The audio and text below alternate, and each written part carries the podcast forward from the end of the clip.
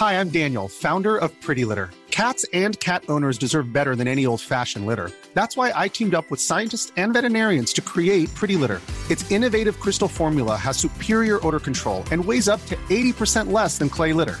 Pretty Litter even monitors health by changing colors to help detect early signs of potential illness. It's the world's smartest kitty litter.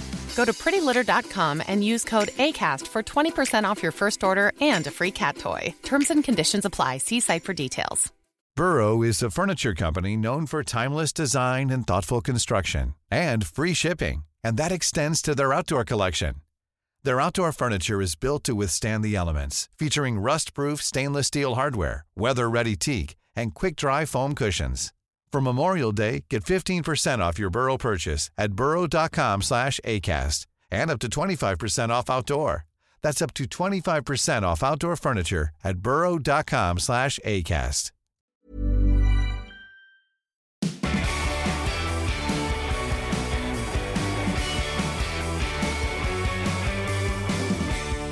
Hey, how are you? I'm Craig Doyle, and this is the Rugby Tonight podcast. We're on the road again. A very special one for you this week because we've come over to the Republic of Ireland, to Dublin, in fact, and one of the most famous schools, certainly when it comes to rugby, in the entire country. We're at Blackrock College the alma mater of myself, but more importantly, the alma mater of the man beside me, Mr. Brian O'Driscoll, who of course played Junior Cup rugby here, Senior Cup rugby, and it didn't seem it took very many years after that to go and play for Ireland to make a name for himself on the international stage. We're in the library here in the school, and the last time I was here was for my um, my French oral exam, which is uh, not today or yesterday. Brian, when was the last time you were here? How did that go? Uh, oui, oui, très bien, merci, merci. Yeah, I, I think probably the same. I, I can't remember. Um, being too much of a bookworm in here. Um, yeah, probably Irish oral, which didn't go as well as your French oral by the sounds of things.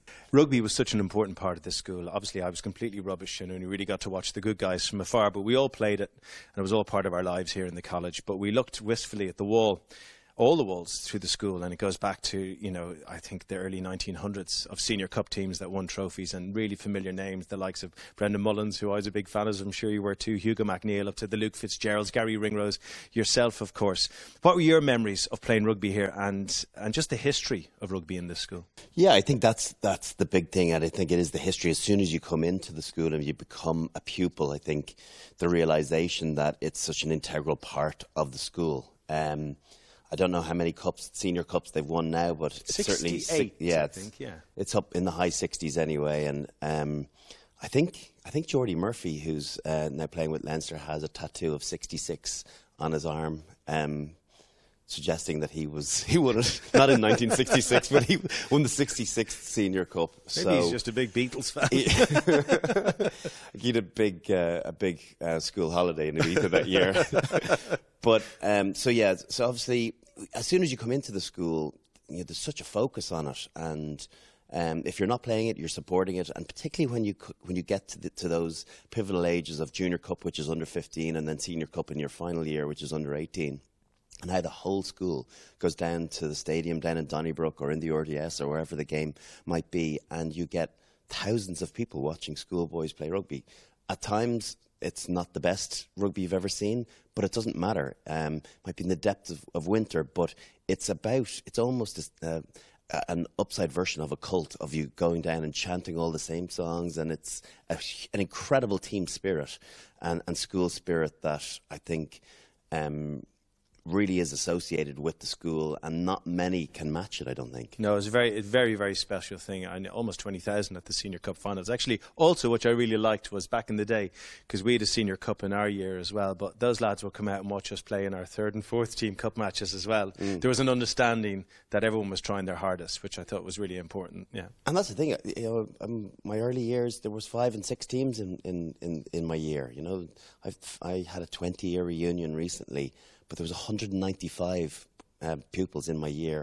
110 turned up at the at the school reunion. So I think there's a big um, loyalty and allegiance to the school, you know, even well after you've left. Um, we could talk about old school days for ages, but there's so much to talk about. A brilliant opening round in the Champions Cup, a few shocks, a few surprises, and some brilliant performances. Saracens, of course, grabbing all the headlines. They just look absolutely brilliant this season. We'll work through the pools in just a moment, but I want to talk about some of the news going around at the moment. And Ireland features heavily in a Welshman's uh, decision to no longer coach the Lions. Warren Gatland announcing this week that his Lions days are over. He's had a fabulous, fabulous uh, success rate with the Lions, of course, over the years.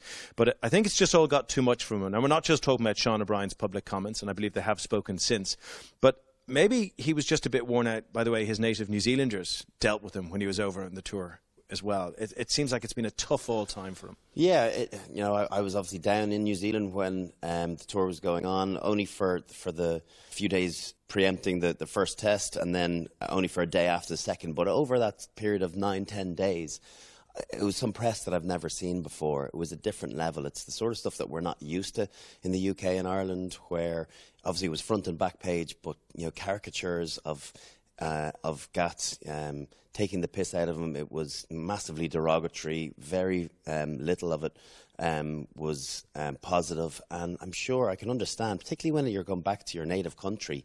And you know, yeah, sure, you're not expecting the warmest of welcomes, but it was quite the opposite. I think it was cold and brutal at times, and I can understand how um, he had enough of it. He's not going to get that in South Africa if he decided to go with the Lions in, in four years' time, but you know, maybe enough is enough. He's been on uh, three Lions tours now. Maybe he's had a flavour of all three countries, and it's time to, to park that part of, of his coaching career. And he's been a hugely successful Lions coach. Obviously, the disappointment in 09 not managing to win a series, but winning one test, winning in 2013, and then getting a draw in 2017. So there's no doubt that you know he's been a big part of the Lions in uh, in, in recent history, and you have to respect his decision, but um, it's, it's obviously it's taken its toll. He's just he's been he's fed up with um, with the, some of the critiques that he's had to take, and um, good luck to him. But if you're coaching the Lions, if you're a head coach, if you're managing the Lions, whatever it is, you've got a collection of people who are all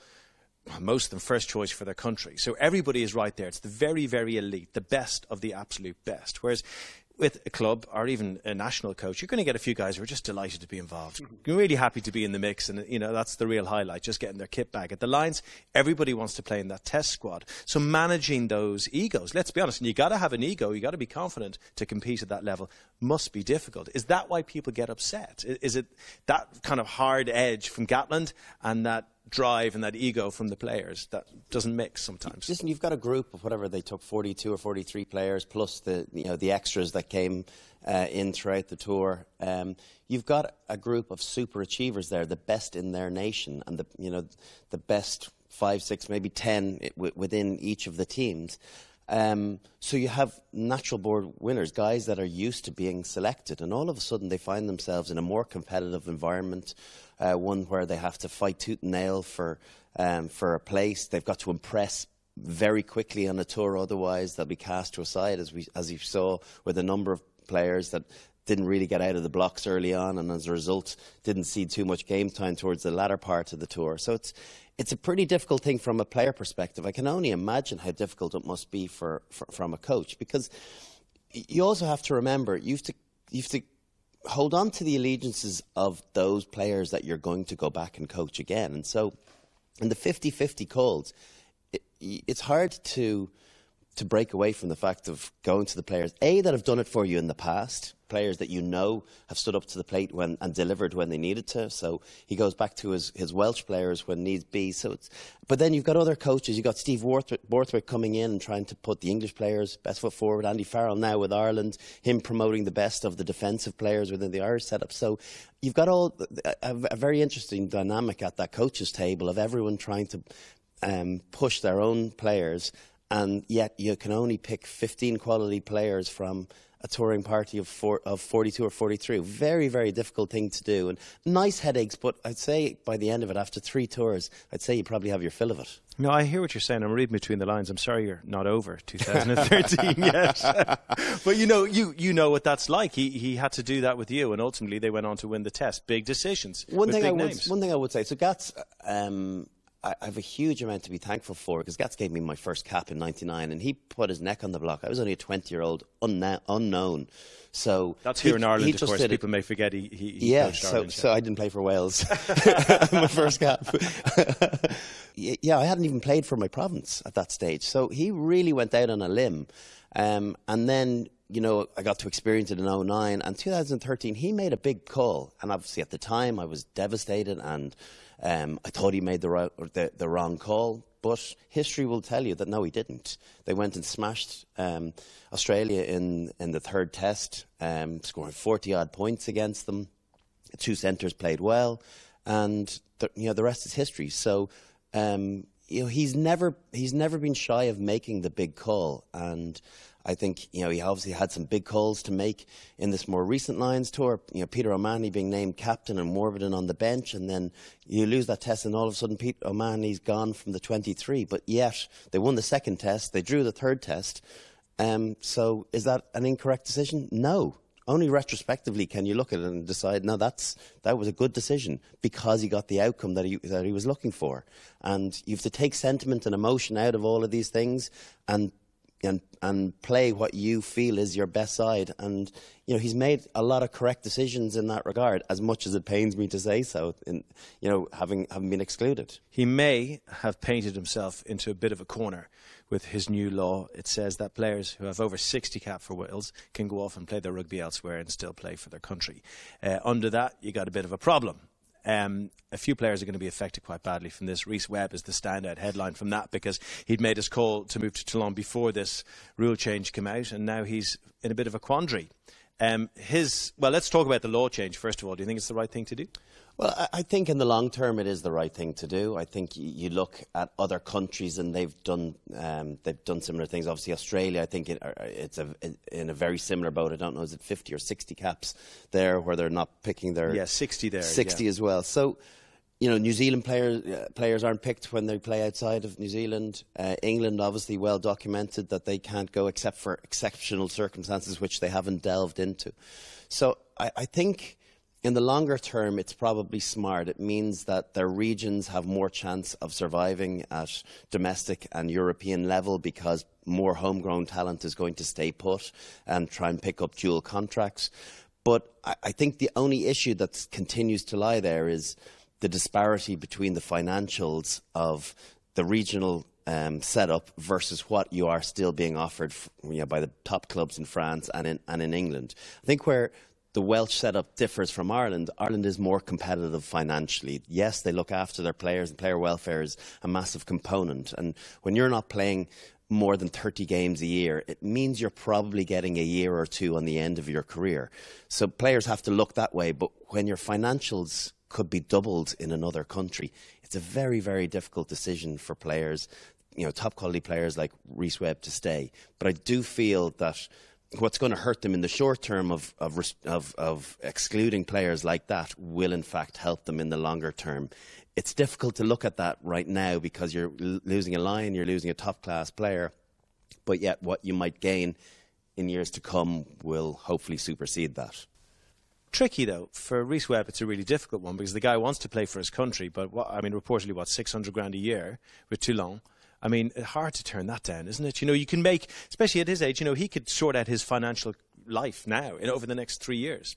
And Nigh on impossible to turn down something that it's reported that it's double the amount. So 600,000, uh, 1.8 over three years down there in in anyone's terms, that's that's huge money. And he's 28 years of age. He's got a young family. He's got to look at securing their future.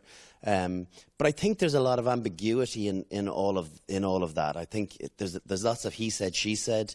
Uh, WRU saying that they had suggested to um, Rhys's um, agent, uh, is it Derwyn Jones, that this law might come into effect. Might doesn't quite cut it though it's either in effect or it's not. So I think with that level of ambiguity, I think Rhys Webb might be one of the lucky ones that still, on a technicality, still finds himself squeezed back in because there was that uncertainty around it. I think anyone else from here on in signing uh, overseas contracts will be excluded, whereas I just get the sense that because there'll be public outcry, because there's um, there's not the same clarity with all the other players that have gone beforehand. I just feel as though on the basis of that, he might squeeze back in.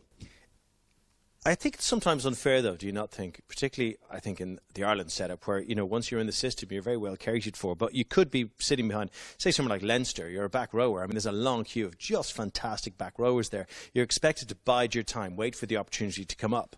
But you can be a good enough standard to go and play your, your rugby in the Aviva Premiership or over in France. And sometimes it's not just about money. Sometimes it's about game time, first team game time, and starting. Do you not think there needs to be a little bit of leeway to let these guys just go and do that sometimes? Yeah, I, I agree. I agree. I think that to, to, that very point, I think you you see players going overseas from from Ireland, and um, some of them, as a result, put themselves in the pecking order to play internationally because of their outstanding performances.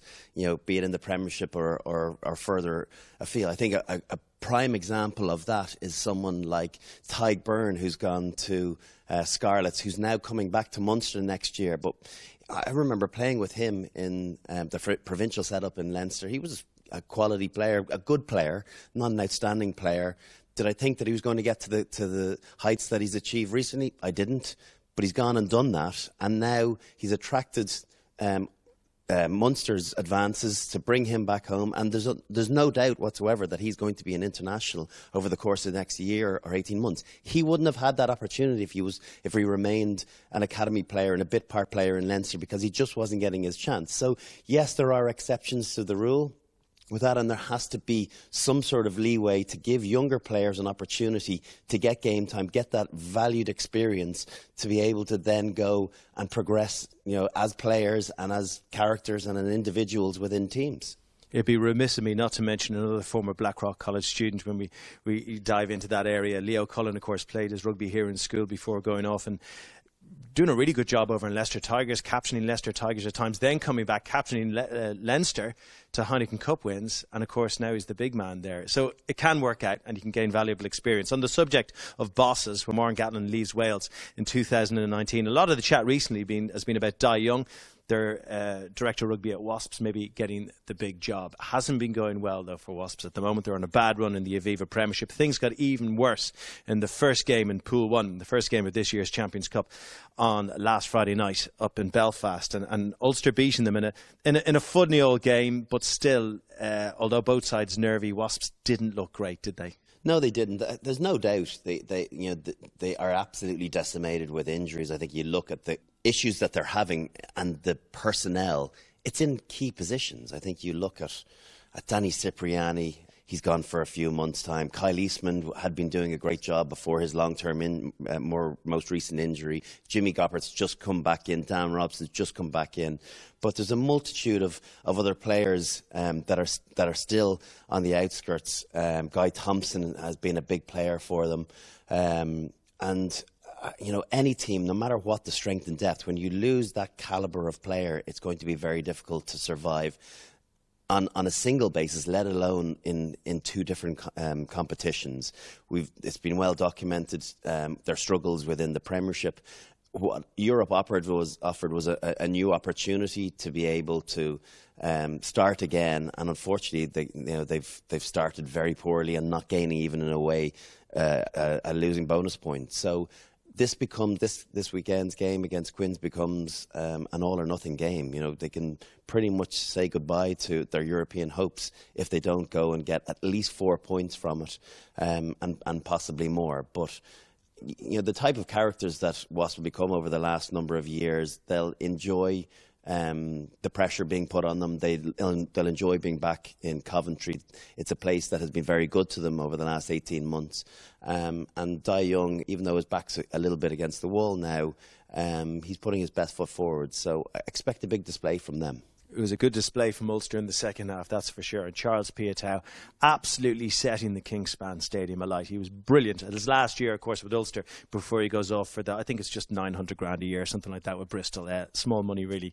Um, they're going to have to drain and milk and squeeze every single drop of performance out of him before he goes. La Rochelle this coming weekend for Ulster, a tough old task. Um, we'll talk about La Rochelle in a moment, but where do you think Ulster are at the moment? Uh, um, I think they'll be delighted, obviously, getting um, getting their win uh, in that cagey affair against Wasps. I think they had um, there was a, a, big three or four minute um, period of the game um, just before the hour mark, where they had two quick tries in, in succession, and that blew the game um, right open, having having trailed Wasps at, at half time. Um, Charles Piutau is the catalyst for a lot of good things in all the teams that he's been in. Back in New Zealand, um, in Wasps two years ago, in Ulster last year, and this year.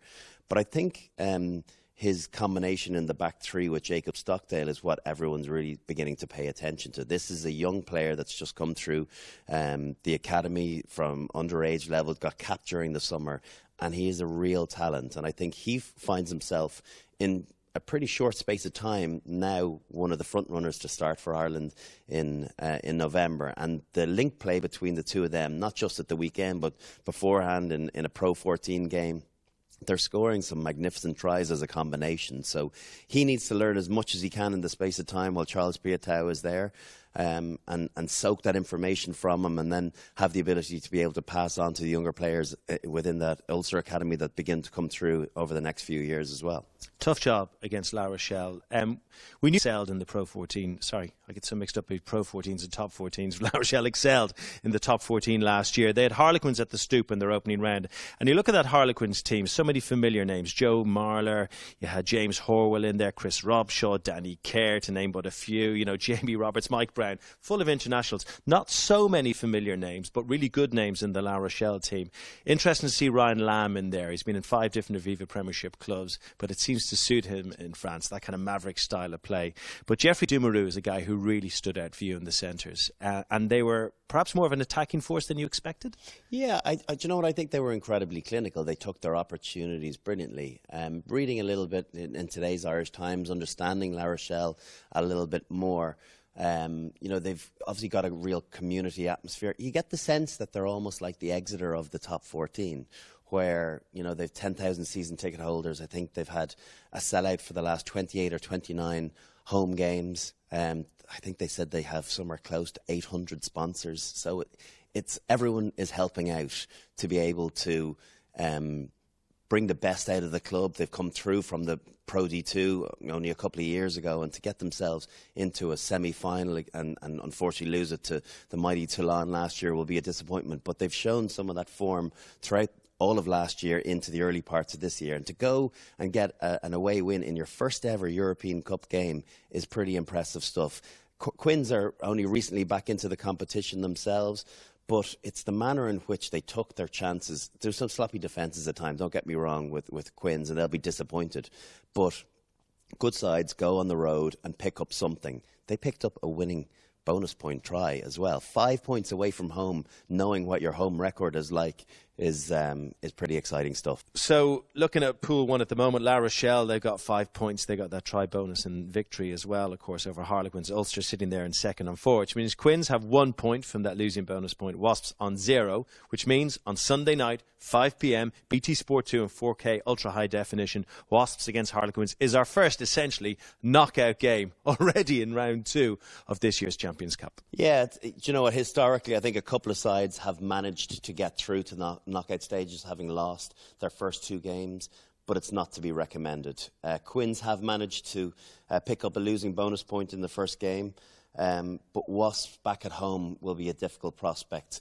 Quins will be licking their lips the knowledge that they'll never get Wasps at a better time than this. So if they want to advance, they have to go, not and take a, not take a losing bonus point. They've got to go to Coventry and get an away win. But you got, just get the sense that Wasps are due a small bit of luck. It hasn't been good to them the last four or five weeks. They've lost five on the bounce, I think it is. And they need something to turn their season around, and maybe Sunday afternoon is that. Pool two we have Saracens, we have Clermont, we have Ospreys, and we have Northampton Saints. Currently, Saracens five points top of the table there. Clermont four. Didn't get the try bonus against Ospreys on the weekend. Ospreys fighting really, really well. 21 26 had finished that game, and uh, they got themselves a losing bonus point. Saints getting nothing. Absolutely trashed absolutely trashed by Saracens, and we were really surprised because that happened in round one of the Premiership. First half, I think seven tries scored against them, and we felt it wouldn't happen again. Bigger scoreline against Saracens this time out. Really disappointing for Jim Mallinder. Record home defeat for them. Um, I think in um, full stop, not just in Europe, in, in, you know across the board, to concede 57 points, particularly will be mo- even more disappointing because of the history of six weeks ago, the first game of the season in, in Twickenham, and taking such a pasting. So there would have been huge motivation throughout the week um, to right those wrongs and make sure that the same issues didn't come up. But I think they actually came across an even more impressive um, Saracens team. They, it, it's the most complete performance I've seen by a European team for some for some time now. And what I liked most about it was the fact that they never took their foot off their throat. They they just kept on driving it home. They scored first after half time, and that's you know, sometimes when you're you've got a bit of a cricket uh, score lead at half time, you know 10 minutes after um, the rev up by the opposition, you tend to, you know, to succumb to one or two scores. That wasn't the case. Saracens kept putting, driving it home, kept making it difficult for, for Northampton. And even though Northampton crossed the whitewash, I think it was once, Saracens scored four tries in each half. So an equally impressive performance in attack and defence. Just exceptional. And if they continue to play like that over the course of the tournament, I simply don't know who can live with them in the Aviva Premiership with Saracens, sometimes we do see them back off a little bit when they have a decent lead. They run a rotation policy there all the time, so you know guys just rotate. They don't argue about it, but when they do unload the bench, maybe in the final quarter, it can just change a little bit. They look less devastating. In Europe, Alex Sanderson said during the week, when it comes to the Champions Cup, we pick our best team. That's it, no rotation, which means when the bench is unloaded, it's as good. There's no change. That's what's amazing about it. They don't change what they're doing. But you've got guys like Maro Itoje, we talk about quite a lot, Owen Farrell. But the likes of Koch in the front row has been outstanding for them, busily working away, doing his thing. Good hands, so many huge carries over the course of the weekend. It's not just about the star names with Sarries, is it? Not at all. I think that's what you see in particular with those star names. You come back into an environment and you're just another number. I think what's most impressive about about Saracens as a whole is the willingness of everyone to buy in as an equal. And I think that's become, that becomes very apparent. You can see it in their celebrations. You can see it in the enjoyment they have with one another. There's no, there's no cliques of people getting particularly overjoyed because one individual scored versus someone else. When tight head props score tries, everyone gets excited. And um, I think has been excellent. But you, you think all of that with with some of the injuries that they have too. You think of it with no Billy Vunipola, no Michael Rhodes, Schalk Burger just coming back from injury. Schalk Brits was, was missing for a couple of weeks there with uh, a removed appendix, and it just is totally seamless to them um, as to what personnel comes in because the quality of their their um, their their squad is excellent, but I think the quality of their culture is what really stands them apart. The Ospreys did surprise us on the weekend, though, against Clermont. I thought they were really good for it, actually. Um, first nine, ten minutes, Clermont were all over them. Ospreys fought so hard. I, they could have, they probably could have won that game at, at times. Um, great performance. What can they do against Saracens at Allianz Park? Don't forget, it's that 4G or 5G or whatever they call it now pitch. It's a fast track, and Saracens know it well it's really difficult to know how to play against Saracens. You know, lots of teams have tried different things. You, you know, playing wide, wide, wide you know, play a, a you know a high risk, a high reward, um, offloading game. Um, play nothing in your in your own half. Play like Saracens. Um, you know, make sure you're you're competitive in defence. It's impossible to know how best to, to beat Saracens. If you try and imitate them, you know they they they will blow you out of the water. So I think the best way to do it is first of all is hope the Saracens have a slightly off day. I think you need that because they're so much superior than everyone else on on their day. Uh, it's almost you compare you compare them to you know the All Blacks in their pomp when they're when they're hot. It's very difficult for anyone to live with them. But I think as well, you know, you just have to make sure you grow into the game and you stay with them. I think as soon as Saracens keep the scoreboard ticking over three, six, nine, they score a try, and all of a sudden how are you 15, 16 points down and you've done not a whole lot wrong? And then that's when their confidence grows and that's where their passes start sticking and they play their 15 man game. And all of a sudden, you haven't played that badly and you've lost by 35. That's the beauty of how good Saracens can be, but you just need to stay with them as long as you possibly can. If you can get some sort of lead, you know, be defensively incredible for, for a full 80 minute performance, we saw some losses. Um, I think Quins last year managed to get a great win against them. It was just because they just kept them in front and then were defensively, were like superheroes. So you need to just marry those two things and get a little bit of lady luck along the way. It's their read of the opposition throughout a game, though, that's brilliant as well. I mean, I guess I, have heard it described as them attacking with a full petrol tank, and they'll go through 10 phases, 11, 12 phases, and as the tank get lo- gets low, they're not actually thinking about whether the try is going to come. They're thinking, if we get turned over now, our tank is low to scramble a defence. So they kick to a corner, play percentage rugby, and reset and refuel, essentially. So it's that clever decision making about where they are in the middle of that game. I, I don't know how you un- unravel them. How? so difficult because you've got players with the level of experience. Like Owen Farrell's not an old an old guy. He's 26 years of 25, 26 years of age. You know, 50 plus caps. Played on two Lions tours. Already won premierships and and Europe and is just such a cool customer. He you, you know European Player of the Year and um, by a country mile in, in my opinion and and Richard Wigglesworth pulling the strings at nine as well. Um, you look at someone like Ben Spencer that can't get get a look in. Um, because of the quality uh, of, of your nine who's 35 or 36 years of age. I think it speaks volumes for having the generals in, in the right areas to be able to keep that smooth machine ticking forward. And we've got incredible ball carriers, carriers in Kruis and Itoje and, and the aforementioned, you know, Vunipolas and, um, and Michael Rhodes, these guys. And then you have other guys like like uh, Figallo coming off the bench when Koch gets injured, and then he's stealing ball over in, in rucks. You know, he got a couple of penalties against Wasps two years ago from just pinching ball. That's your tight head, your sub tight head prop. It's ridiculous. So when you look at the actual caliber and Schalk Brits, you know, who had a man of the match performance against Northampton at, at the start of the season, these are these are just like top class players playing with so much confidence and so much cohesion that it's so difficult to disrupt them. And of course, you can see Saracens take on Ospreys up at Allianz Park. 7:45 kickoff on BT Sport 2 this Saturday. We're doing that one. We are. Yeah, we are. and it's a nice late kickoff. I go to see the young fella play football in the morning, which is great. So I'll if I'm be, late, I'll, I'll, be able to have six with my son. and have four and have two. Obviously, we got Clermont, Northampton Saints as well. That's at 3 p.m. on Saturday on BT Sport 2.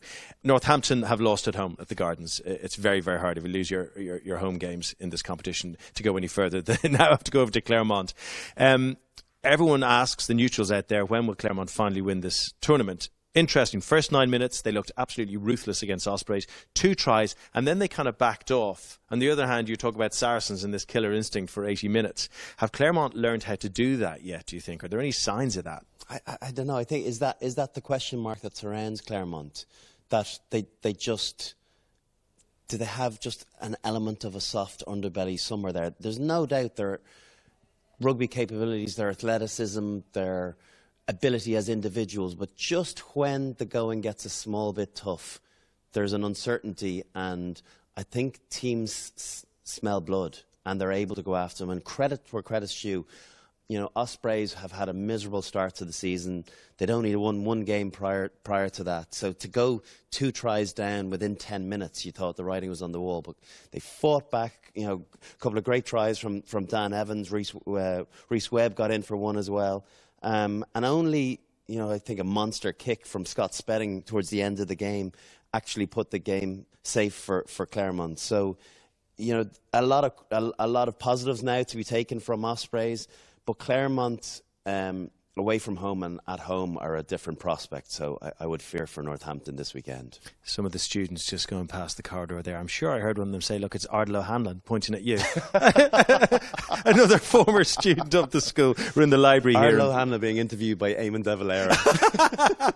Another former pupil. Just name dropping for fun here. Uh, actually, in this library, they're about to create the Bob Geldof area in here as a former student here. And apparently, in this very room in the library, he got the idea for Live Aid because one of the priests, when he was a boarder here, showed them um, the Beatles playing live in New York. And he went, What? That's crazy. You can show a concert live. And apparently, that's the genesis of it all. That's when it all started. I but let's get back. That. Yeah, well, there you go. And uh, let's get back to rugby. Let's get back to the Champions Cup Pool 3. Um, interesting pool. You got your old team, Leinster. You got Exeter Chiefs. You've got Montpellier, and you've got Glasgow. Um, Leinster were impressive in the weekend, Brian. Montpellier, we weren't quite sure what they'd bring to the party. Really big, physical, physical side, but a good job in Dublin at the RDS on Saturday, and they got themselves a bonus point victory. Got the job done. Um, I don't necessarily think it was vintage Leinster, but um, you have to remember that they were th- without some very key performers, particularly Sean O'Brien.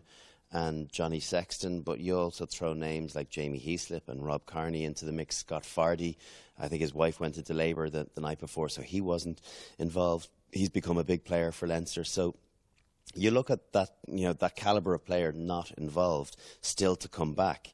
And one or two of the younger guys that have impressed, Rory O'Loughlin, another name, has been very good at the early part of the season. So when you look at all of these guys, um, you know, missing out, Isa Nacewa going off after 25 minutes, a, a, very impressive display to get four, to score four tries against a, a big Montpellier outfit. Um, and yeah, they're in great shape. Not many sides got try bonuses. I think they're one of three in the in the first round to get try bonuses. So to start with five against any team, but particularly Montpellier, they'll be really delighted. Yeah, it's it's interesting with Leinster. All these new names come through all the time. We see them make a name for themselves at Leinster, and then usually Ireland is beckoning. And I guess the school here, Blackrock College, has a part to play in that, as do so many of the schools here in the, the province of Leinster. Just give people very quickly an idea how it all works. You play your senior cup rugby in school, and then hopefully get picked up by an academy. And, and, and these kids in this school walking around here, they want to play for Leinster ahead of Ireland. That's how it happens. That is. There's there's it's the dynamic has changed from from my days of coming out of here. It was all about Ireland. The focus was with the national team, whereas now I think it's probably down to accessibility and being able to get to games, um, become a season ticket holder in Leinster and see your heroes every Friday or Saturday. Um, and so a lot of these you know, boys and, and, and, and, girls with, within um, the, the, the 12 provinces of, of Leinster have become predominantly um, blue jersey wearers rather than green jersey wearers. And, and likewise down in, in the other problems as well, in Ulster, Connacht, and, and in Munster. So, uh, in, in part, from a support base, Ireland almost plays second fiddle to, to huge numbers of, uh, of rugby supporters. So we leave Blackrock College behind for just a moment and, and, and concentrate on one of the other teams the actual other end of the scale to what happens at Leinster, I guess it's the Exeter Chiefs because it seems to attract so many waifs and strays from other parts of the Premiership, and they perform so well there. I think of Thomas Waldrom, top try scorer not just in the Chiefs but in the Premiership a couple of years ago.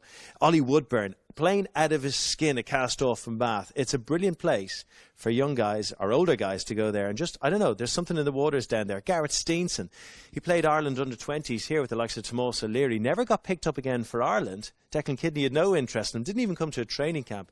Yet goes to the Exeter Chiefs and wins a Premiership title with them and has been outstanding. Maybe that's the key to the Exeter Chiefs. It's this tight knit family and they know they're in a really good place. That's absolutely the key to them. I think we alluded to it before um, about La Rochelle being the Exeter of France. It, they've got a really special thing going on there, and, and maybe not too many superstar names. Um, Jack Nowell obviously has catapulted himself into stardom, having um, had had such a terrific display for the British and Irish Lions in the summer. Um, you know, the likes of Luke Cowan-Dickie's been you know, ravaged with injury and probably hasn't achieved quite what he would have hoped to, and likewise um, Slade um, mixing between 10, 12, and 13, maybe not really understanding what his best position is yet, and just beginning to play himself into a little bit more form. But what their strength is, their collective and their willingness to fight for one another. And again, we talk about the culture in Saracens being so good. I think the team ethos is is almost unra- un, unrivaled within uh, within Exeter Chiefs. Whatever Rob Baxter has done, whatever methodology he's using, whatever messaging he's giving to them, they go out and deliver. And they have a very clear picture as to how they want to play the game. They they can play some very very exciting stuff, um, and you know, there's there's guys there's guys like Phil Dolman who I played against years ago who I'm a massive fan of. I, can't believe he doesn't have more caps than he than he has. Uh, he's a top quality player, but that those sort of players just fit in brilliantly to the remit of what they're looking for. People that just work their socks off for this community-based club. And now that they've gone and won the Premiership for the first time, they had the disappointment a few years ago of, of missing out. Now they've gone to, to achieve the success who knows where they can go? Can they push one step further in Europe? That's the big question, and we'll know an awful lot more after uh, after this weekend. Yeah, I think poor old Phil Dolman's biggest problem might have been uh, a metronomic goal kicker called Lee Halfpenny. he just couldn't shift him from the Welsh shirt. Um, a big test this weekend for Exeter against Montpellier, but Exeter do have that kind of game plan, as you said, that really will test them. They love a driving maul. They like a nice pick and go as well, particularly around the danger zone, and they can offer threats out wide enough threats to beat Montpellier away? Yeah, I think you have to play it smart. Don't get into too much of an arm wrestle. Um, hopefully, from their point of view, the conditions will be um, they're probably it's the good time to get it. Get get Montpellier, get them in December, January. It'll be heavy down there and, and more difficult and, and suit that big Montpellier pack. Whereas Exeter will want to move them around, certainly in their own half and, and up to the 22. But there's no team like Exeter to know how to close out a score from a driving line out or from a pick and jam from five or six metres out. They don't tend to try it from any further than that. But you know what's coming but try and defend against it. And they have had so much success in the last few years. You talk about Waldrom. Um, he's a machine for it over a couple over the last couple of seasons. Simmonds is a guy that's really stepped up to the plate for them this year and must be pushing hard for, for English honours. But you saw the three of their tries, three, um, all three tries last weekend came from pick and jams, and you defend it all week, and your your defensive coach tells you this is what they're going to do and there's nothing you can do about it. That's how clinical they are, and that's how well drilled they are. It kind of comes down to maths at the end, doesn't it? With that that pick and jam. At some stage, you're going to be they're going you're going to be a number down in defence, and they're going to get exploited. Exactly. As simple as that. Um, Glasgow Leinster. Quick word on that. If Glasgow are going to do anything against Leinster, it'll be at home on that surface.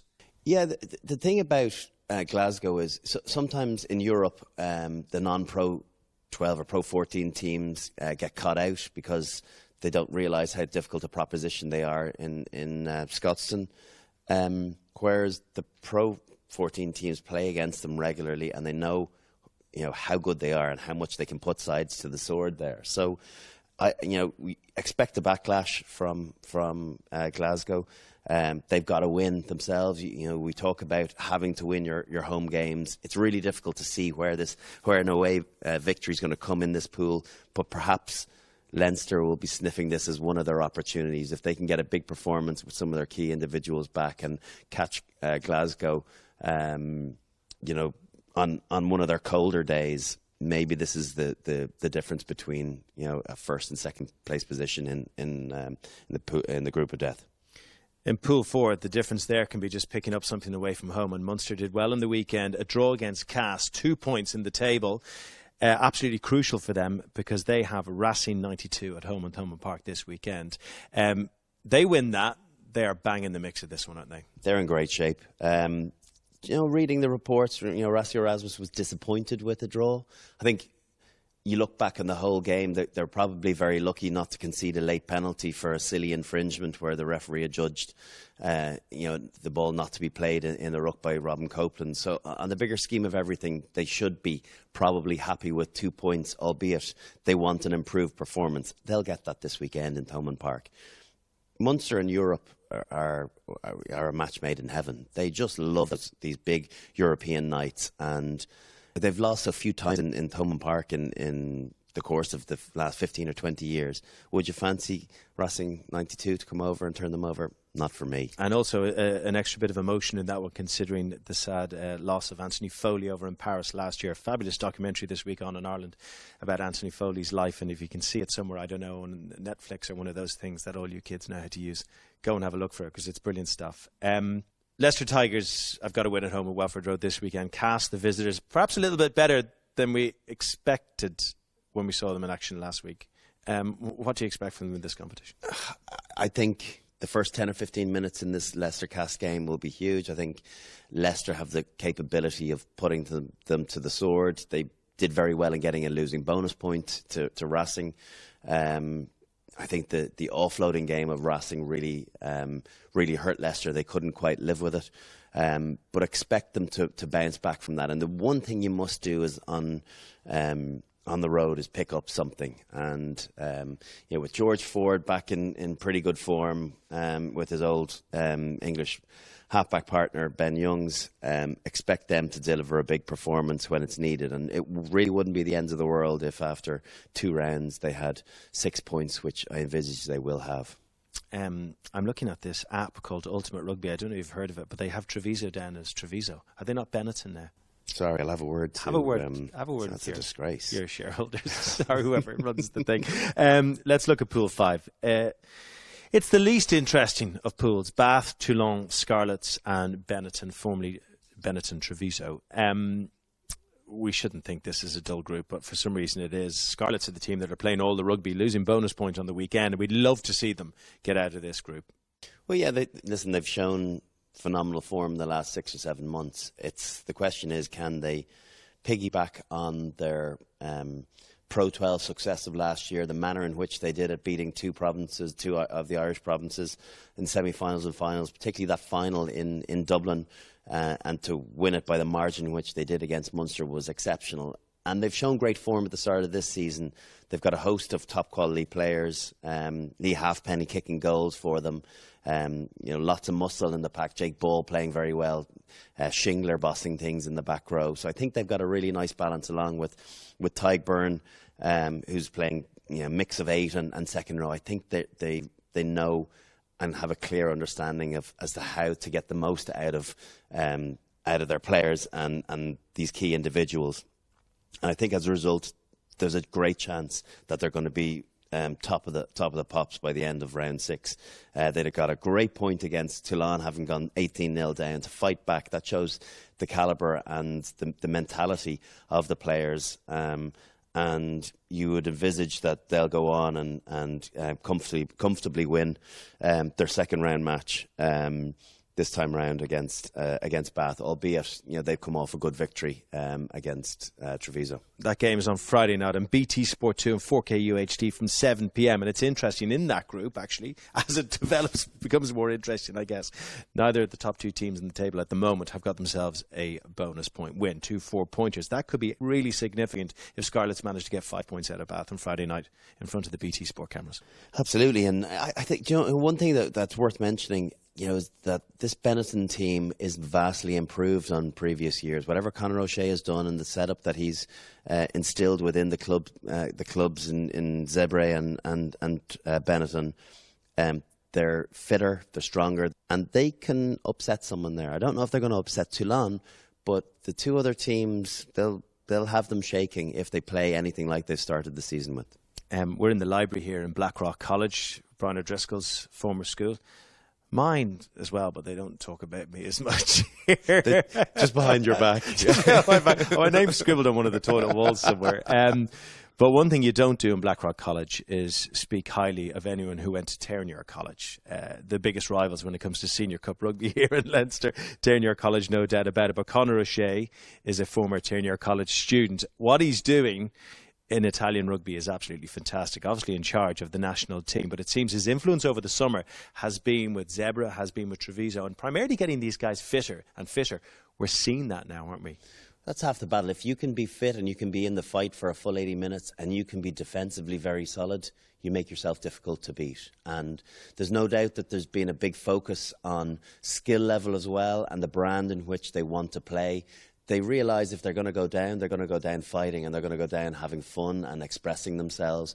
And I've been incredibly impressed with the, with the, with the quality of the performances, but you know, their, their passing, um, their tackle technique, their line speed, all the simple things, which is, you know, many of them just attitude based. And you don't have to have any talent um, to have a great attitude but you marry the two together and it can be a, a, pretty tasty concoction. So expect them to continue to improve, and I hope for Conor's sake and for their sake that they're able to continue progressing and, and pick off you know, victories where they'll get a little bit of respect and people will pay more attention to them. I can't believe we're finishing a podcast from Blackrock College speaking positively about a former senior cup player from Terenure College. We will never be allowed back in these hallowed halls again. Um, Brian, great talking to you. I'm sure you enjoyed your tour of your old school again. Don't forget all the rugby coming your way on BT Sport this weekend. Clermont against Northampton, 3 p.m. BT Sport 2. Saracens against Ospreys, 7.45 on Saturday night. Of course, we got Wasps against Harlequins on Sunday, 5 p.m. BT Sport 2 and 4K UHD. On Friday night, it all gets going with Scarlets against Bath, 7 p.m. on BT Sport 2. And of course, 4K UHD. And Saturday as well, you can see Benetton against Toulon, 3 p.m. on BT Sport Extra 2. So there you go. Thanks for listening to the Rugby Tonight podcast. Martin Bayfield will be back in the studio next week with Ugo Monye and Ben Kay. Make sure you tune in for that. And remember to subscribe to the pod so it's delivered straight to your device every single Thursday. If you've enjoyed listening, please give us a five star rating and a nice review if you don't mind on iTunes. From all of us here in Dublin, take care. Goodbye.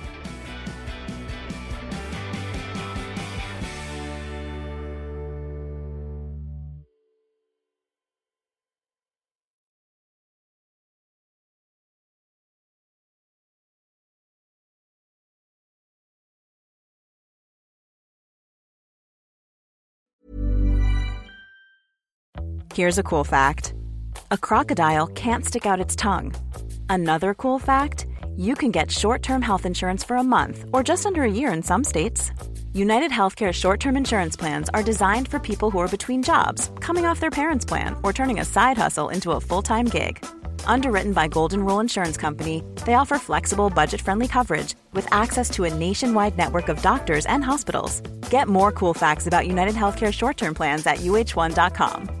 Mom deserves the best, and there's no better place to shop for Mother's Day than Whole Foods Market. They're your destination for unbeatable savings, from premium gifts to show-stopping flowers and irresistible desserts. Start by saving 33% with Prime on all body care and candles. Then get a 15-stem bunch of tulips for just $9.99 each with Prime. Round out Mom's menu with festive rosé, irresistible berry chantilly cake, and more special treats. Come celebrate Mother's Day at Whole Foods Market. Hi, I'm Daniel, founder of Pretty Litter. Did you know cats tend to hide symptoms of sickness and pain? I learned this the hard way after losing my cat, Gingy. So I created Pretty Litter, a health monitoring litter that helps detect early signs of illness by changing colors, saving you money and potentially your cat's life. Pretty Litter is veterinarian developed, and it's the easiest way to keep tabs on your fur baby's health right at home. Go to prettylitter.com and use code ACAST for 20% off your first order and a free cat toy. Terms and conditions apply. See site for details.